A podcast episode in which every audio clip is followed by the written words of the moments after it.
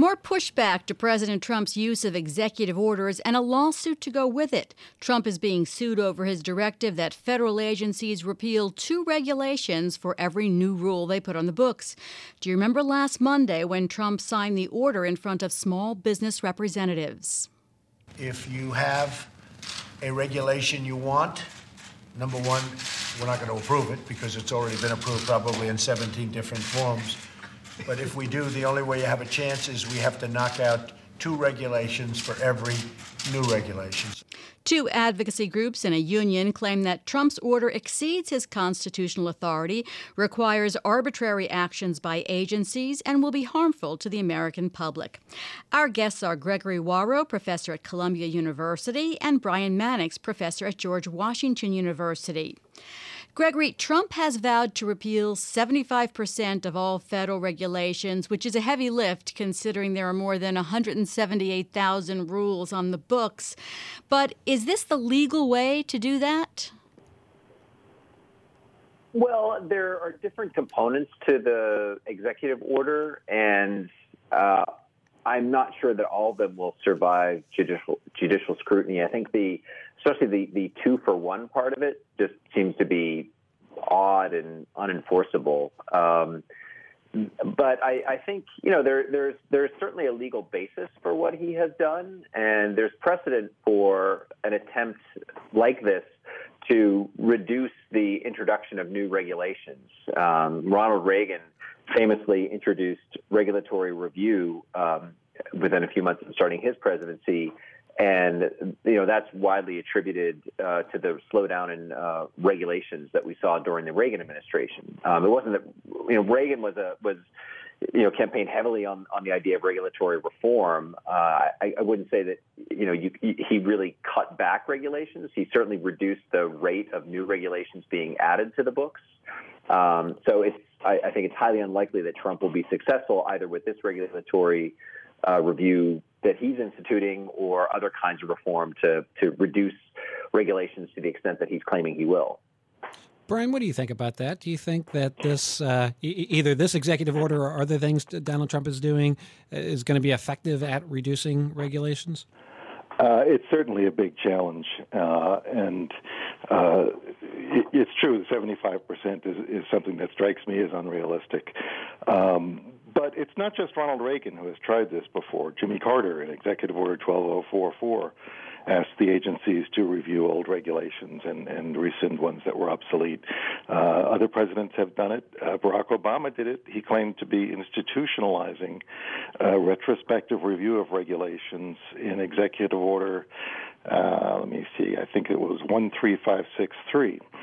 Um, but the problem is, in the past, the agencies uh, tend to ignore this. Um, they they did a little bit uh, under Ronald Reagan to slow down the pace. Um, under Obama, they uh, they made some motions to look at old regulations uh, for maybe a year, and then the effort petered out. They went back to, you know, full throttle on on issuing new regulations. Um, so it's hard for any president to uh, to change that dynamic.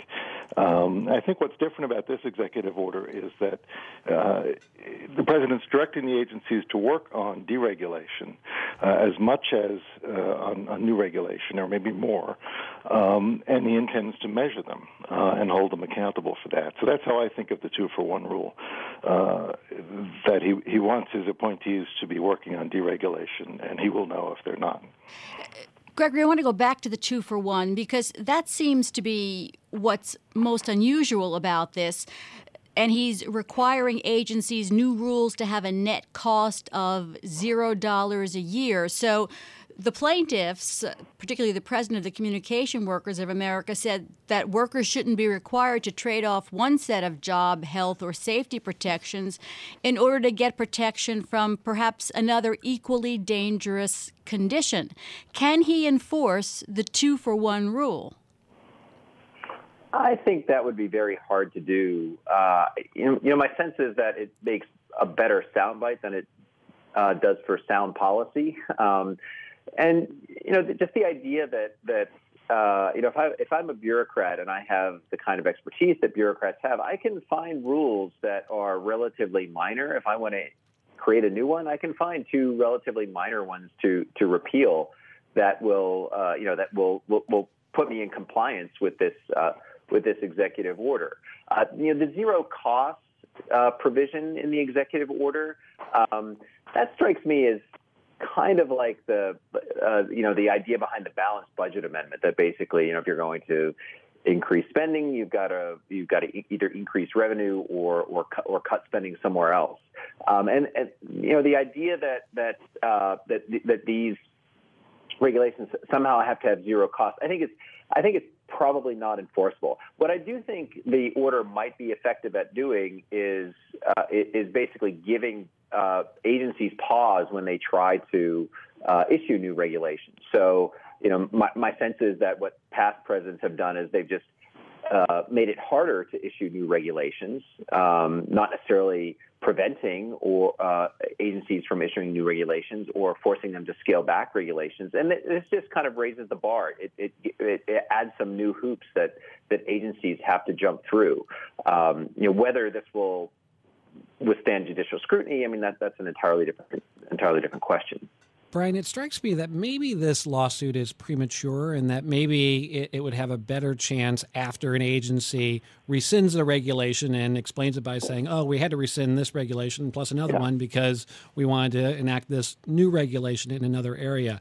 Do, do you agree with my analysis there? Uh, that is absolutely true. I think this, this particular lawsuit will fail on, on ripeness and standing grounds. Um, it doesn't actually do anything to anybody. Uh, in contrast to the travel ban executive order, where there are people suffering immediate and concrete injuries, you know, it may be that the president has the strong, stronger legal case there on the merits, but there were, you know, in, injured individuals uh, who had uh, ju- justiciable claims to bring to a court.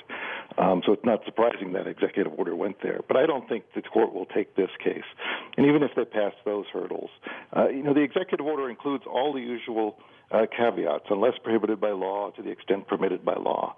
All that language is in there, and so there's nothing facially in the order that the court could use to uh, to set it aside.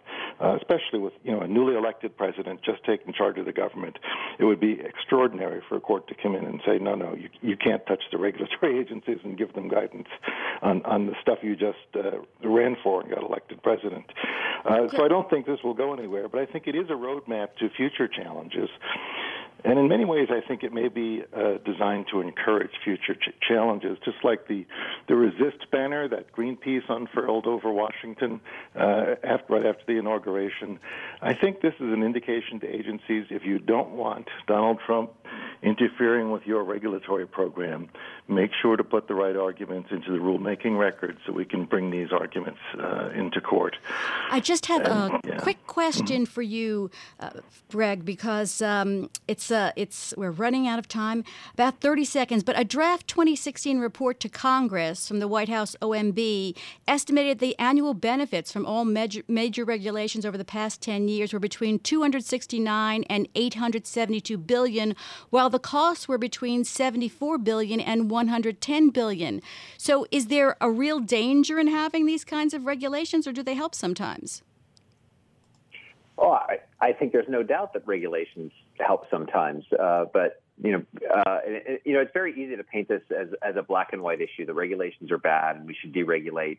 But you know, those regulations are there for a reason, and there's a process by which those regulations get adopted. It's not there that they're just made out of out of thin air, uh, and so you know agencies have to justify the uh, issuing of new regulations, and so it's it's just not the case that that agencies do this frivolously or or in an, in an ad hoc manner, despite what some politicians might portray agency behavior as. We will have to leave it at there. Thank you, Gregory Wawro, professor Columbia University, and Brian Mannix, professor at George Washington University. Coming up on Bloomberg. Law, Anthem's $48 billion deal to buy Cigna blocked by a federal judge. This is Bloomberg.